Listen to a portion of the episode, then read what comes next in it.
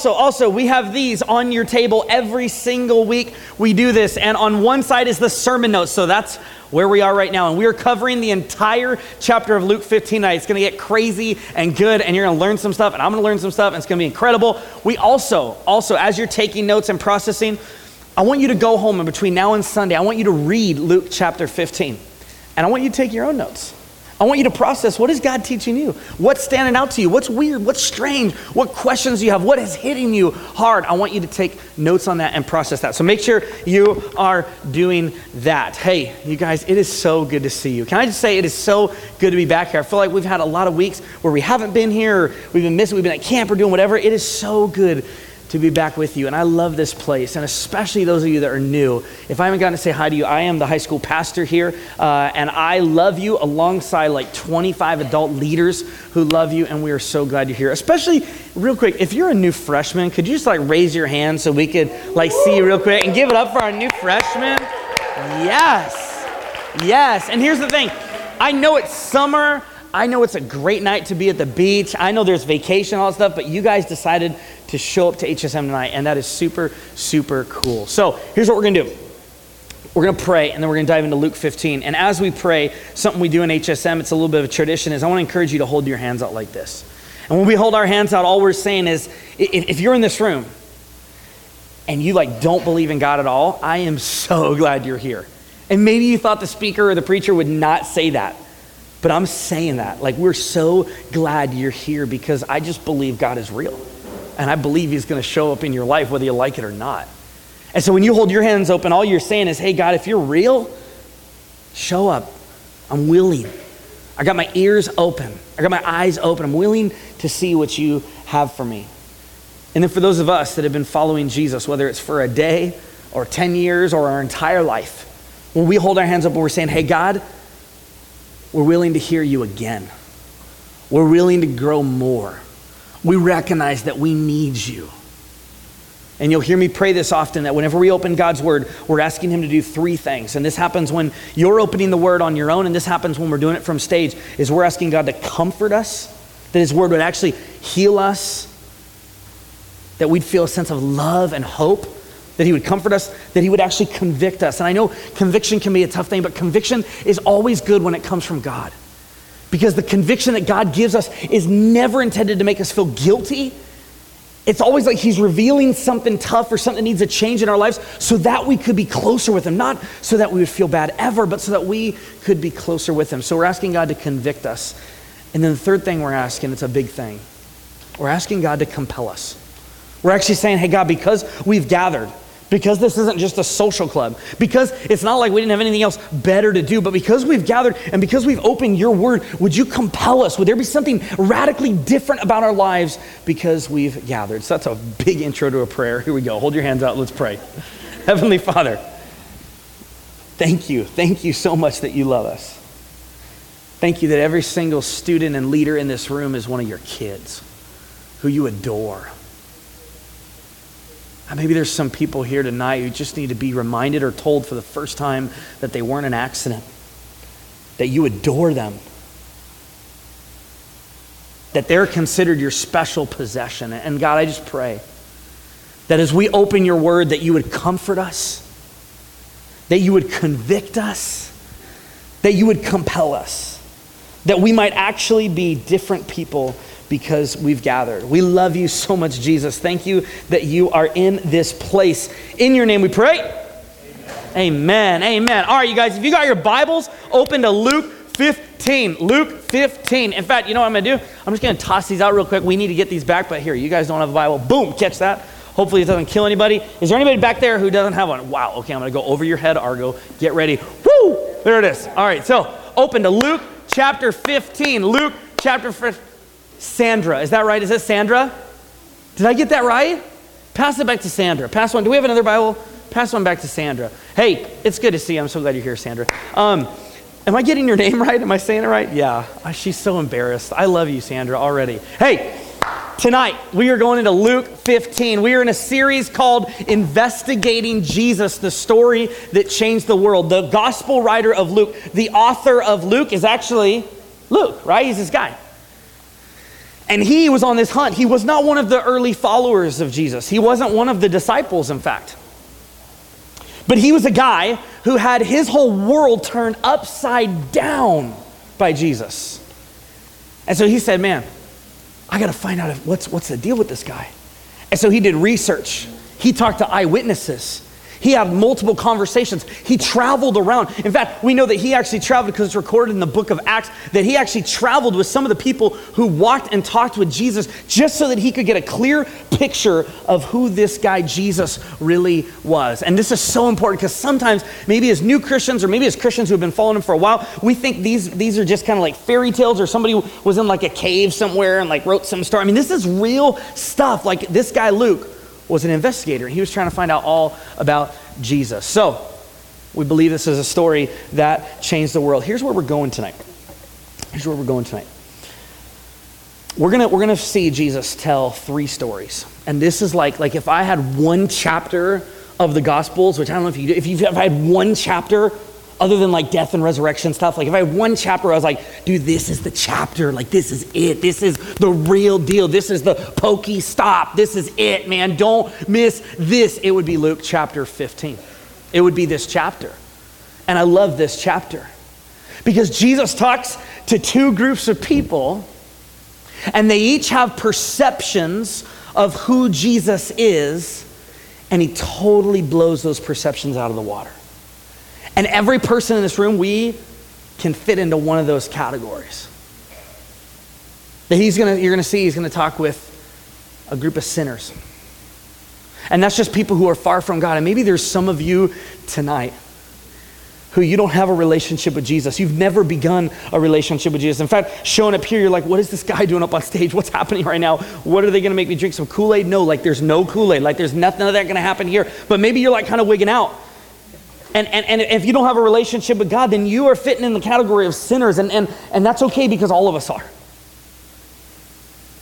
Jesus is going to tell three stories that are going to blow your mind of what God is like because maybe as a sinner, as somebody who's far from God, what's up, Mac? maybe you're somebody, maybe you're somebody far from God. You're going, man, I, I, I know what God is like. He's non existent, He's absent, He doesn't care anything about me. Well, tonight, he's going to blow your mind with a totally different picture of who he is. But also, there's this other cast, there's this other group of people that have the privilege of hearing this story, and it's the religious people. It's the people who have been around church for a while. It's the people who know how this kind of whole thing works, who know the right things to say, the right things to do, who have all of that going on. And it can be so quickly, and this is where I want to challenge some of you who've been following Jesus for a while. The challenge tonight is this it can be so easy to become really, really judgmental. And we're going to see this group of people who, man, they live and breathe judgmentalism, right? They sweat it. It's their life. That is what they do because that's what they think it means to be close with God is to judge others. And Jesus has a harsh word for them and a challenge for them. And so, if you're in this room and you're like me and you've been following Jesus for a while, and it can be easy to become judgmental, which is just saying, Why aren't you more like me? That's what judgmentalism is, right? Why aren't you more like me? Man, Jesus is going to have a harsh word for us tonight because he wants us. He wants us to see what he's really up to. He wants us to know the power of his gospel. So that's what he has for us tonight. So I, I, can't wait to dive into Luke 15, but I want to begin with this a story. Charlie and I, this morning, literally this morning, Charlie and I, uh, he, he got some new puzzles. And Charlie's at that age, he's my four year old son. He's at that age where, for some reason, this interests him a little bit, doing the puzzles, but there's nothing he can do on his own. And so, what it was, it was a map of the United States, and it was probably maybe like 80 pieces, maybe 100 pieces. And, and so, what Charlie wanted to do is he wanted to build this puzzle, but here's the thing he couldn't build the puzzle on his own. He doesn't have it in him to build it on his own. And so, what Charlie and I did is we sat down together. And man, he got so close to me. I love this about him. He got so skin close to me, like he's just like sitting on my lap. And we're sitting there and we're starting to lay out the pieces and we're beginning to connect some of the dots. And he can't do it all on his own at all. And I could do it all by myself, right? Like, I'm not like, Charlie, this puzzle's freaking me out, bro. I need your help. Like, I'm not worried about the puzzle. I could sit down and do a, an 80 to 100 piece puzzle on my own. That's how smart I am, right? So I can handle that. Charlie's not there yet. It's like blowing his mind. He can't do that. But you know what happened is when Charlie and I got together, he was able to partner with me. This is key. He was able to partner with me in building the puzzle. For those of you that have been following Jesus for a while or are Christians, your job, your like sole purpose for existence is not to make a lot of money, is not even to go to that college, is not even to have that experience or marry that person. Your purpose is to partner with God in building his kingdom. And Charlie sat down with me, and we were sitting there, and, and he was starting to build the puzzle, starting to make some dots connected, and, or pieces connected, and he didn't get it all right, and I was helping him. And every time a connection would be made, we would make it together, and he would do this. He would stop and he'd like look at me and he'd go, Yeah! Was just kind of like freak out, right? And he's just so like full, so full of excitement, so full of true joy as we built this puzzle together. And I began to think, man, Luke 15 Luke 15 is this it's an invitation to the outsider, to the person who's not following Jesus, to join the family, to begin a relationship with Him. And at the end of tonight, I want to give an opportunity for anyone in this room who hasn't begun a relationship with Jesus to actually begin that. But it's also, it's also a reminder to those of us who have been following Jesus for a while that it can become so easy as Christians to be judgmental, to hate on people, to get so angry at people, to look at people that are in the world and say, man, you're so stupid. Why are you doing that? And in a sense, what we're saying is, I am so much better. And the gospel does not give us permission to do that. The gospel demands us to think about people differently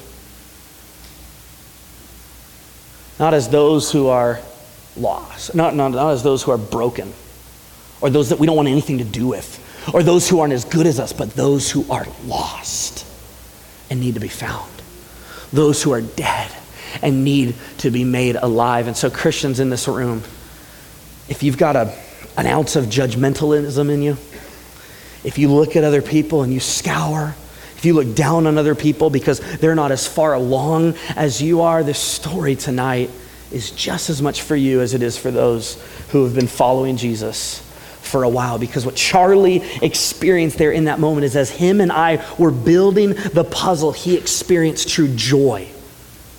Not judgmentalism at Brinley, because there's no way in heck Brinley's building a puzzle right now, right? Like he wasn't looking at his sister Bryn and going, what the heck? How come you can't build a puzzle? No, no. He was so filled with joy because him and I were building this puzzle and because he was a part of this thing that he could not do on his own, but that I invited him into. And in the same way, God has invited you into something. And it's not to be judgmental, it's to be something else.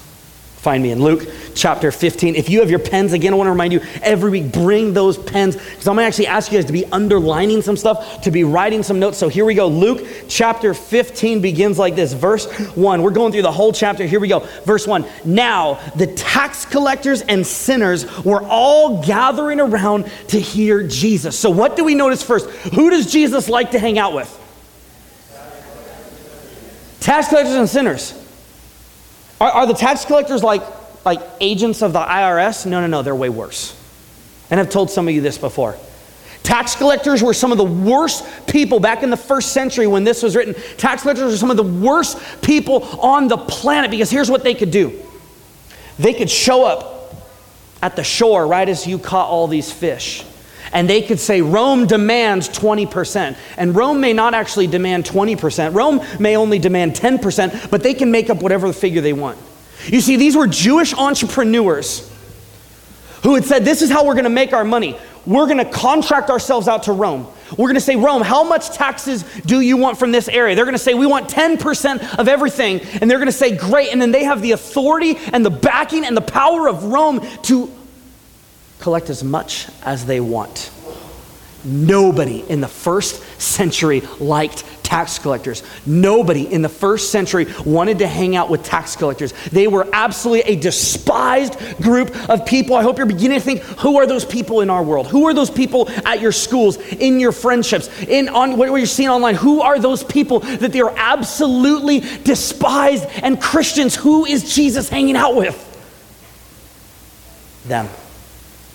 Them. It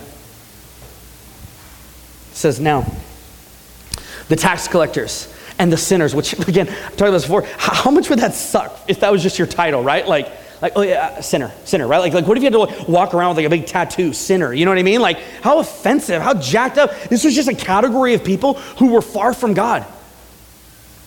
And some of these people got this label. And I don't know what labels you're living with right now. But some people got this label because of things that had been done to them, because of the family they had grown up in, because of the decisions they had made because of the habits that they had, whatever it may be, they were sinners. And so you have tax collectors and you have sinners, people who the religious would say, don't ever hang out with them. Well, here's the problem. I just burped. Sorry. Here's the problem Jesus, Jesus hung out with those people. And I don't see him railing them. I don't see him, I don't see him judging them. We see him over and over again, especially in Luke's gospel, eating meals, sharing conversations. Oh man, this is I, tonight. Tonight is all about what is God like. What is God like? You know what God is like? God is a God who loves to hang out with sinners. God is a God who loves to hang out with people who don't match up. God is a God who loves to be with people who don't fit the bill. Because he can do anything with their lives. Know, we're only in verse 1. Here we go. Verse 2.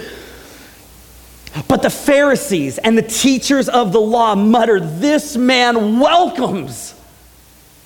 This man, this is what Jesus was known for. This is his reputation. This man welcomes sinners and he eats with them. This is like this was this was the crap people were talking about with Jesus. This is the gossip that was going around. These Pharisees, these were religious leaders, the teachers of the law. They were the people who were supposedly supposed to be closest with God, and their major problem with Jesus was that he liked sinners too much. Would anybody call you that? Would, would there be people who would say, Man, I, I just don't get that person. They just love all these awful people. And I'm not saying you do everything that they do because Jesus didn't.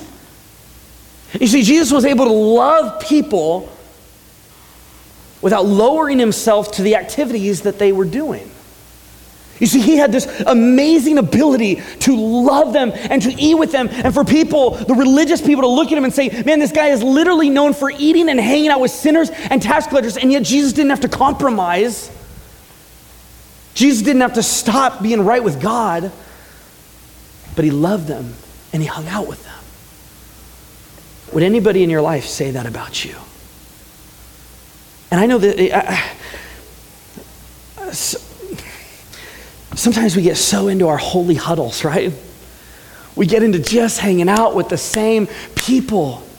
And that is really important to build your faith and to have people that can encourage you and hold you accountable. And Jesus did that, right? He had his disciples, but he was also known for hanging out with people who were broken or people who didn't have it all together. Check out what happens next.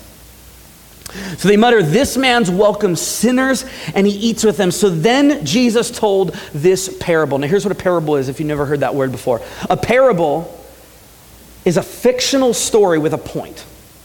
It's a fictional story with a point. So Jesus does this all over the place. This is one of the things I love about Jesus. He tells stories.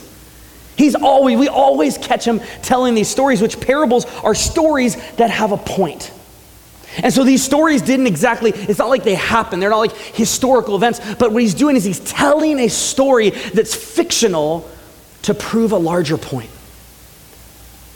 And I think Jesus was waiting for this moment. I think he was waiting for the opportunity to tell this story to these groups of people because somehow he had in his presence tax collectors, sinners, and then he had the religious. He had the people who were far from God and the people who were so judgmental. And so he tells them these three stories. And as I've been researching these, they actually build on each other. And the first two, the first two stories, are primarily meant for those of us who have been following Jesus for a while. So, if you're in this room and you've been following Jesus for a while, the point of these first two stories is actually for you. And then the punch at the end, the twist, The thing that you would never expect comes in the third story, and the third story is for all of us. So, this is story number one. Then Jesus told them this parable, which is a story with a point. Suppose one of you has a hundred sheep and loses one of them. Doesn't he leave the 99 in the open country and go after the lost sheep until he finds it? And when he finds it, he, what's that word?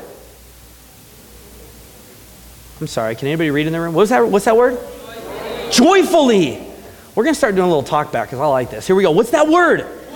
Joyfully. Joyfully.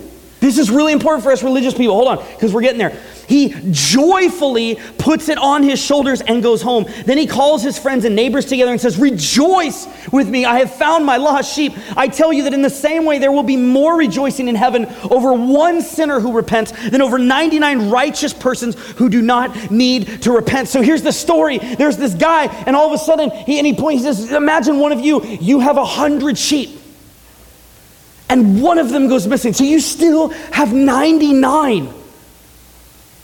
You go after that one because that one matters to you. And you're willing to leave the 99 here because you don't want to lose that one, right? And everybody's, and the, and the religious people are nodding their heads and going, yeah, yeah, that makes sense, that makes sense, that makes sense.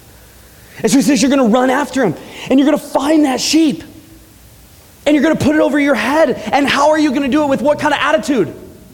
With joy. With joy, you're going to put it over your shoulders, and then you're going to go back to your neighbors. You're going to be like, guys, I got the sheep. You know what I mean? Like, you got on my shoulders. Let's party. Let's go crazy. Now, the religious people, the religious, this is so huge. The religious people, they're going, absolutely. We get that. Yes, that makes sense. See what Jesus is doing is he's like drawing them in. You're going to see this in the third story. He's drawing them in at this point. So these religious people, so, so those of us here, right? Let's say, um, what do you have a hundred of? Let's say you have a hundred Instagram followers. You got a hundred Snapchatters, okay? And you lose one. You lose one. Now it's a bad analogy. You wouldn't go after him. So it's something valuable to you. And you chase after it because you care about it. Let's say this, let's say this. Let's say you have like a hundred family photos that really mean a lot to you. And all of a sudden you lose one of them. And you're running, you're, you're, trying to find that. You're looking all throughout the house to find it. When Charlie loses the helicopter, homie has six billion helicopters in our house. We have invested deeply in the helicopter industry. And yet, Charlie, he loses one helicopter and he's like, I've got to find it. And he stops everything to find it because it's so precious to him. What is that thing to you? This is what Jesus is trying to do. He's trying to get them to think this way, and he's trying to get you and me to think this way. What is that thing in your life that if you lost it, you'd give up everything and you'd chase after?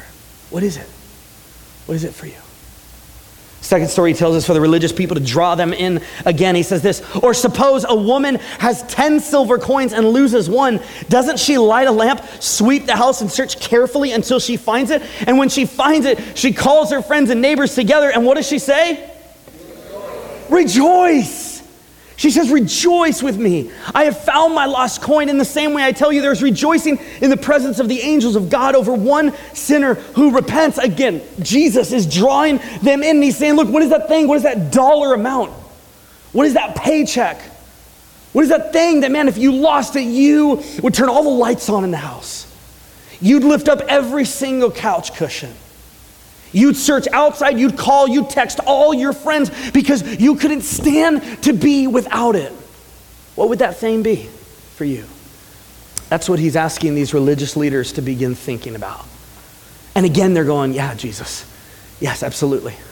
Absolutely. Whatever, that thing that's so precious to me, I'd give up anything for it and I would chase after it with my whole heart. Because you see, we are good at loving things we're really good at loving money, and we're good at loving certain people. But what Jesus is going to try to teach us here is it's not okay to only love certain people because God doesn't just love certain people. God, in fact, loves all people. And so these, these religious people are going, yeah, absolutely. I, I, that thing that's so passionate to me that I, that I care so much about, I would give up anything for that. I would strive after that. I would chase after. I would leave everything to go find that. And then when I found it, I would be full of joy. This is the key. I would be full of absolute joy. And then Jesus says, well, then let me tell you what God is like. Let me tell you what God is like. And he tells a third story, and it goes like this.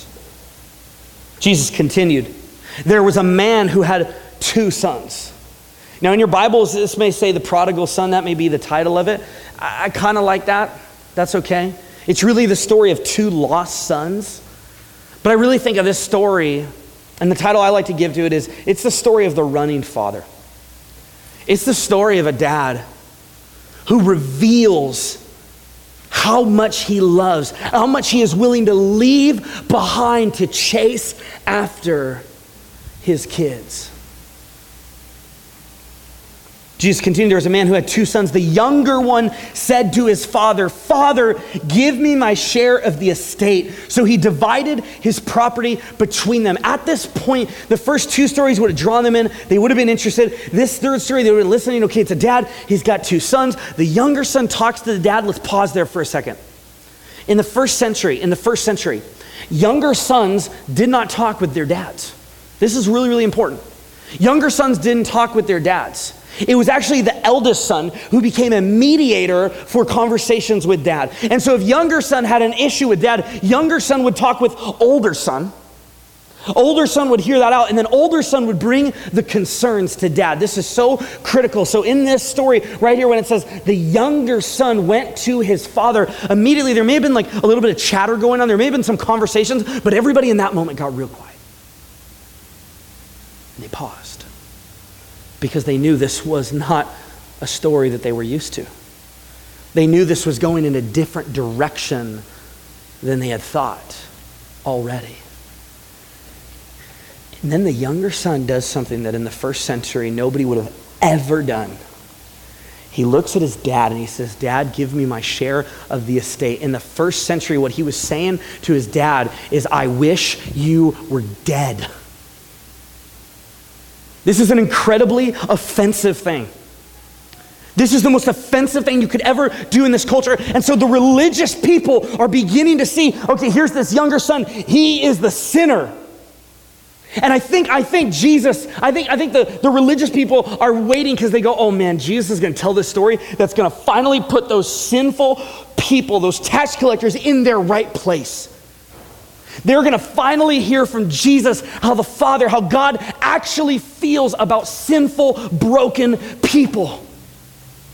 Because right here, the younger son, the younger son is one of those sinners and tax collectors at this moment because he does the most sinful, disgraceful thing he could possibly do. And that's saying to his dad, I wish you were dead.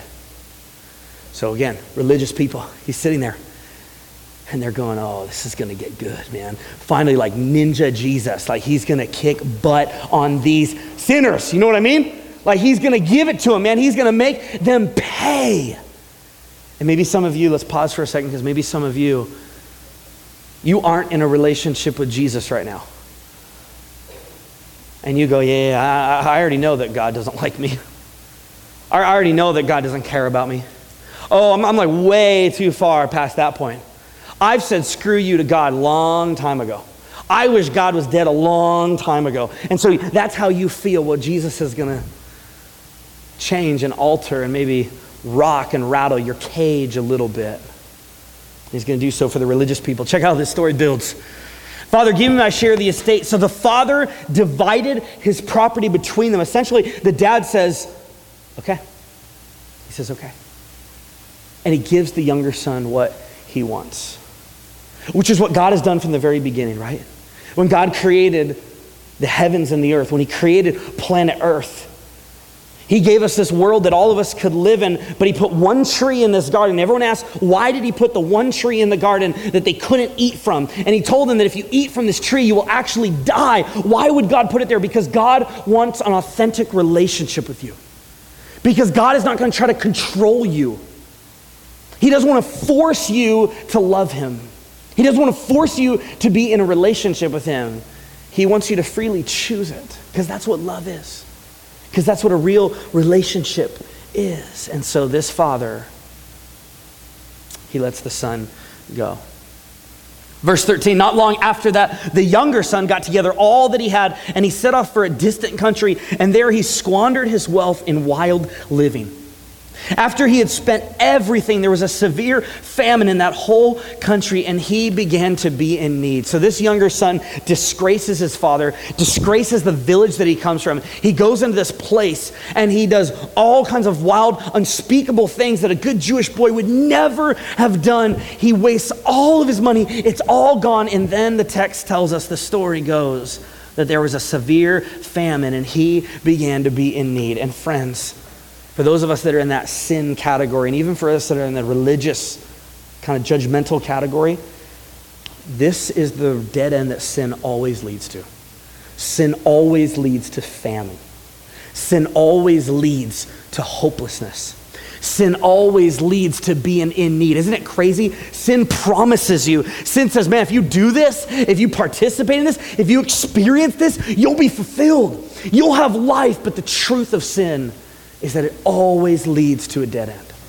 It always leads to death. And that's where this younger son is.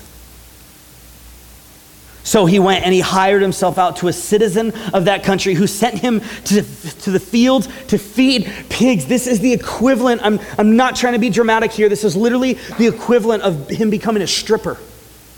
This is the equivalent of him becoming a prostitute. This is the equivalent of him taking up a job and a role and a position that nobody would have ever done. Back in the first century, for a Jewish boy to feed pigs, that was the lowest of the low because they believed you couldn't be near pigs. They believed that they were an unclean animal. And so there was no way that he could ever do this. So literally, this son goes from being in a relationship with the father to saying, I wish you were dead. Famine leads him to do things that he had never thought he would do. And maybe some of you in this room that's been your story with sin. That's been your story. That you look back on the last six months of the last year and you're going, I can't believe what I've gotten into. I can't believe what's happened in my life. I, I never dreamed, I never thought I'd be at this place. And I'm so broken. And the religious, the religious leaders in the story are going, Yes, yes, yes. You know what I mean? Because they're, they're, they're, so pissed off that Jesus hangs out with sinners and tax collectors. So they're saying that sinner and that tax collector is getting what he deserves. And maybe some of you Christians in this room, you felt that. Maybe you haven't been bold enough to say that. Maybe you have with your other Christian friends, but you thought it. You see a sinner hurting. You see one of your friends who's been sleeping around with their boyfriend or girlfriend for a while. You see their heart break when they break up. You hear about the revenge texts that go out, and there's that part of you that goes, Told you so. There's a part of you goes, Yep, that's what you get. Hope you feel the sting. Hope it hurts, right? That's what these religious people are thinking at this moment. He longed to fill his stomach, verse 16, with the pods that the pigs were eating, but no one gave him anything. When he came to his senses, he said, How many of my father's hired servants have food to spare? And here I am starving to death. I will set out and go back to my father and say to him, Father, I have sinned against heaven and against you. I am no longer worthy to be called your son. Make me like one of your hired servants. So he got up and he went to his father. So he comes up with the brilliant idea that all of us always come up with. It's, oh, I, I got it. I'll earn my way back to God. I'll clean up my own life. Because I've done three bad things, if I do four good things, then God and I are great. Which is really an underestimation of the brokenness and the sin in our lives, right? So we say, we say, we say, like this son, he goes, he goes, he, he plans a speech and he goes, Dad, I've sinned against heaven, I've sinned against you. I'm no longer worthy to be called your son. Take me back as a servant. Take me back as a servant. And so he starts planning this speech. He's like, oh, this is going to convince my father to take me back. And maybe these religious leaders are going, oh man, I don't like this. they're going to have to earn it. They're going to have to work for it. They're going to have to do, man, they got to read all their Bible. They got to do X, Y, and Z before God ever is going to love them. And the religious leaders are thinking just like this younger son is thinking. Okay, I'll earn my way back if I just say, Father, I've sinned against heaven, I've sinned against you, I'm no longer worthy to be called your son, take me back as a hired servant. That's the plan. But then Jesus uses this opportunity to paint a picture of what the gospel is. Some of you, that's a really new word. Maybe it's the first time you've ever heard it. Gospel is just a, it's a New Testament word for good news. Gospel is the word that Jesus used and said, I have come to share the gospel. I have come to bring good news to people. So Jesus uses this opportunity to begin to talk about what God is actually like using this father. And he says this, but while, the end of verse 20, but while the younger son was still a long way off, his father saw him and was filled with, what was he filled with? Compassion. Was he filled with anger? Was he filled with hatred? Was he filled with judgment? He was filled with compassion. The Greek word, which is what the New Testament was written in, the Greek word for compassion is splenomai. Can you guys say splenomai on three? One, two, three. What does that sound like? Spleen. You know what compassion is? Compassion is that feeling. It's your spleen. Yeah, very good, Abby. You are the smartest kid in the room. So, compassion is this compassion is that feeling that you have inside of you. Where you see somebody in a bad place. And maybe you've only had this a few times in your life.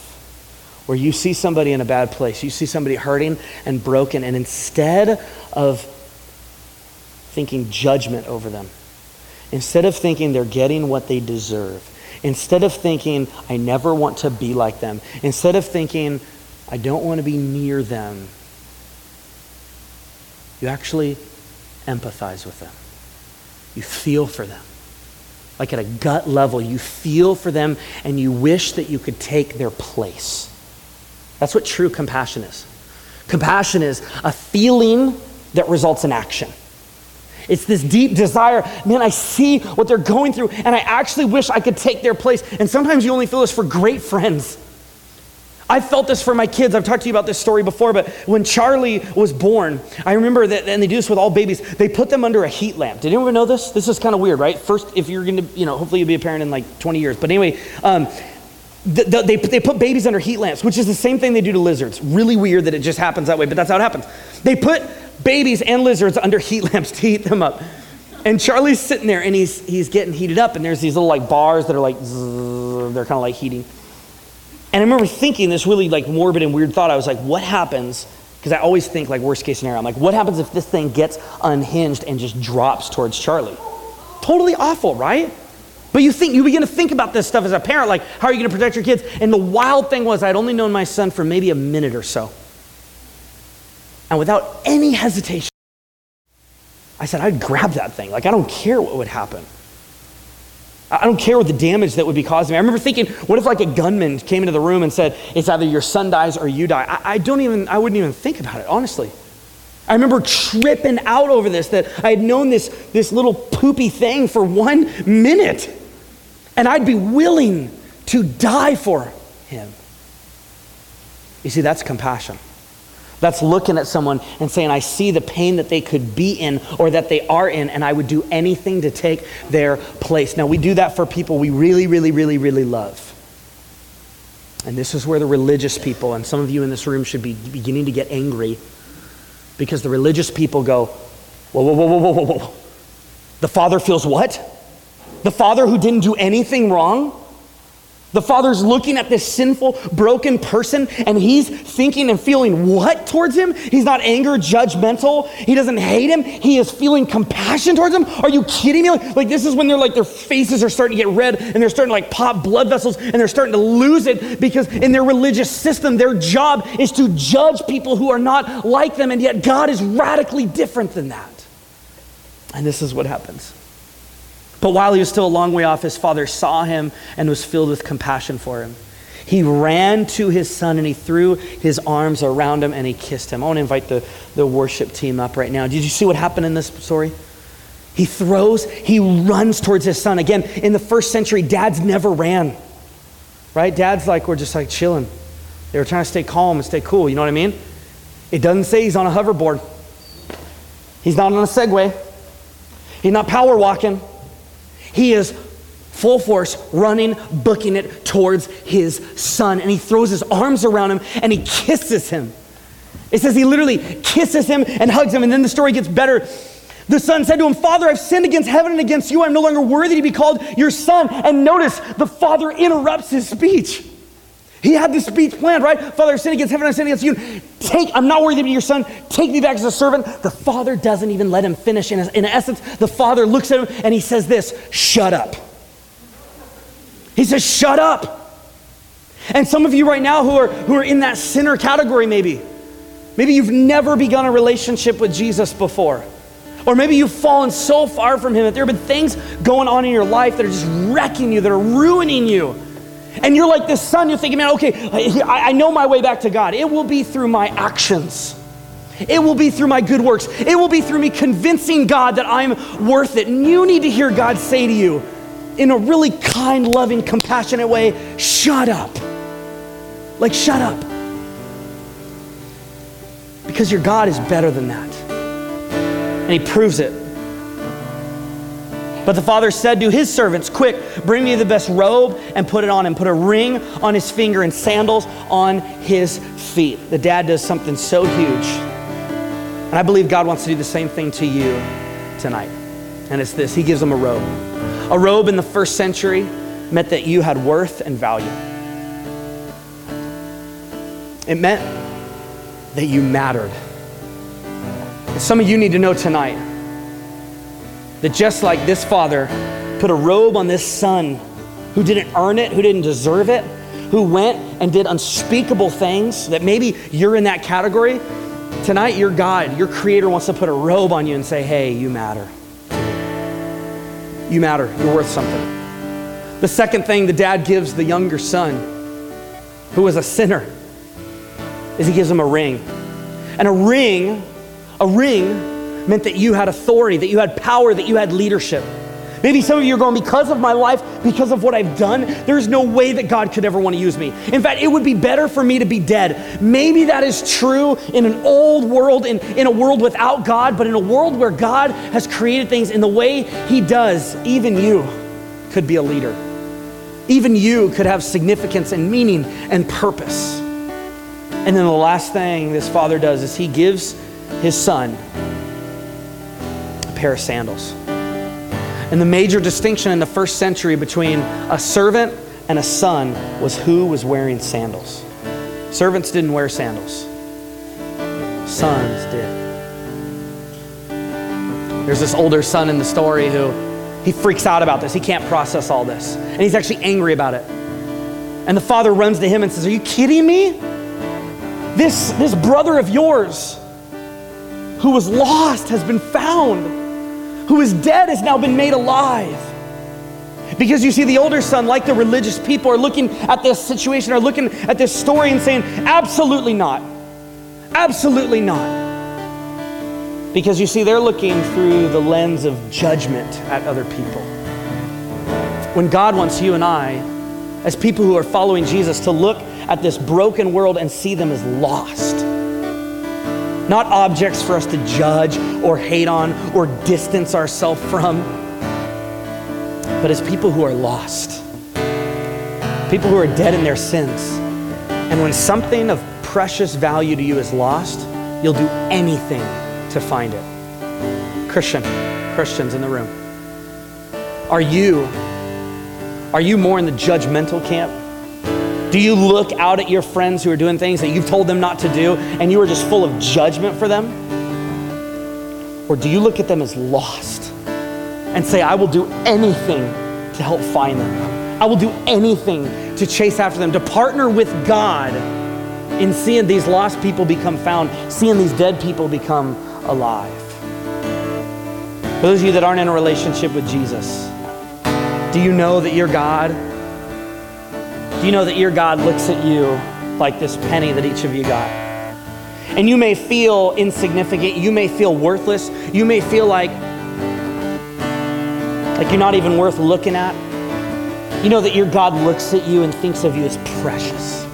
thinks of you as valuable. And I want you to keep this penny with you because I want you to look at it. I want you to keep it in your room. And when you look at it, I know that you're going to look at it and go, man, this, I just throw this away. Like I wouldn't even pick this up off the ground. Well, you need to know that your God does not look at you that way. But your God is crazy about you and he wants to be in a relationship with you. So I want to invite everyone to uh, close their eyes right now.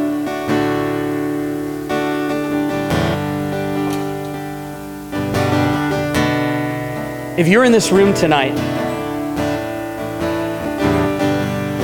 and this whole idea that there is a God who loves you and cares about you is like totally foreign to you, and yet you heard these stories that Jesus told, and you go, man, if that's true, I want that. I want to be in a relationship with that God. Well, you need to know that this God picked you before you ever picked him that he's wild and crazy about you. This is the greatest love story, better than any marriage, better than any relationship better than anything that you could ever experience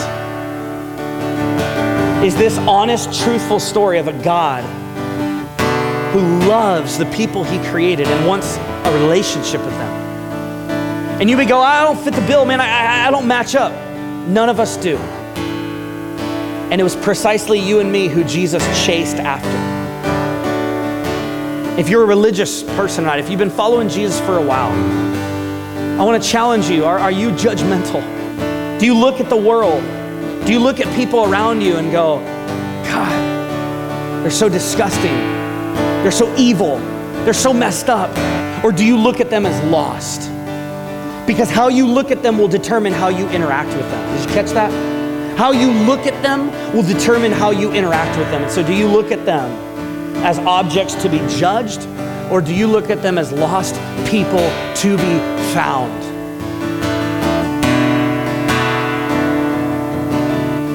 So if you're in this room tonight and you've never begun a relationship with Jesus, I want to invite you to say tonight that you're going to begin that relationship, that you want to start that experience that you want to begin that relationship with the God who created you. And it's a lifelong journey. It's not just about tonight. It begins tonight, but it never ends. In fact, it goes into eternity. And just as Jesus told us in this story, man, heaven rejoices and is going crazy when sinners and broken people, lost people, are found by God. So if you're in this room tonight, and you've never begun a relationship with Jesus and you want to begin one tonight, you want to start following Him. I want to invite you right now to raise your hand so I can pray for you. That's awesome. You keep your hand up and let me just pray for you? Heavenly Father, I want to thank you so much for my friends who have their hands up tonight. Who are just saying, Jesus, I want to begin following you. I want to begin a relationship with you. God, I pray that you would protect them from becoming judgmental people but to always be people who recognize that at one point they were lost, and then tonight you found them, God. And that their job now is to partner with you in reaching and finding the world. So, God, I pray that my friends who have their hands up, that they would mean it, that they would truly begin a relationship with you tonight. And with your eyes closed, I want to be real vulnerable and honest with you. I want to, I want to challenge some of you tonight who, if you're in the judgmental camp, if for a really long time, man, you've been just looking down on everybody else and you have forgotten to look at people as lost and broken, and instead you've just settled for judging them, you know that tonight, how you look at them determines how you interact with them. And maybe you have just been pure judgment and you want to be free to that. You want to be instead filled with joy at the opportunity. And so tonight, if if you're in that judgmental camp, I want to invite you to raise your hand so I can pray for you.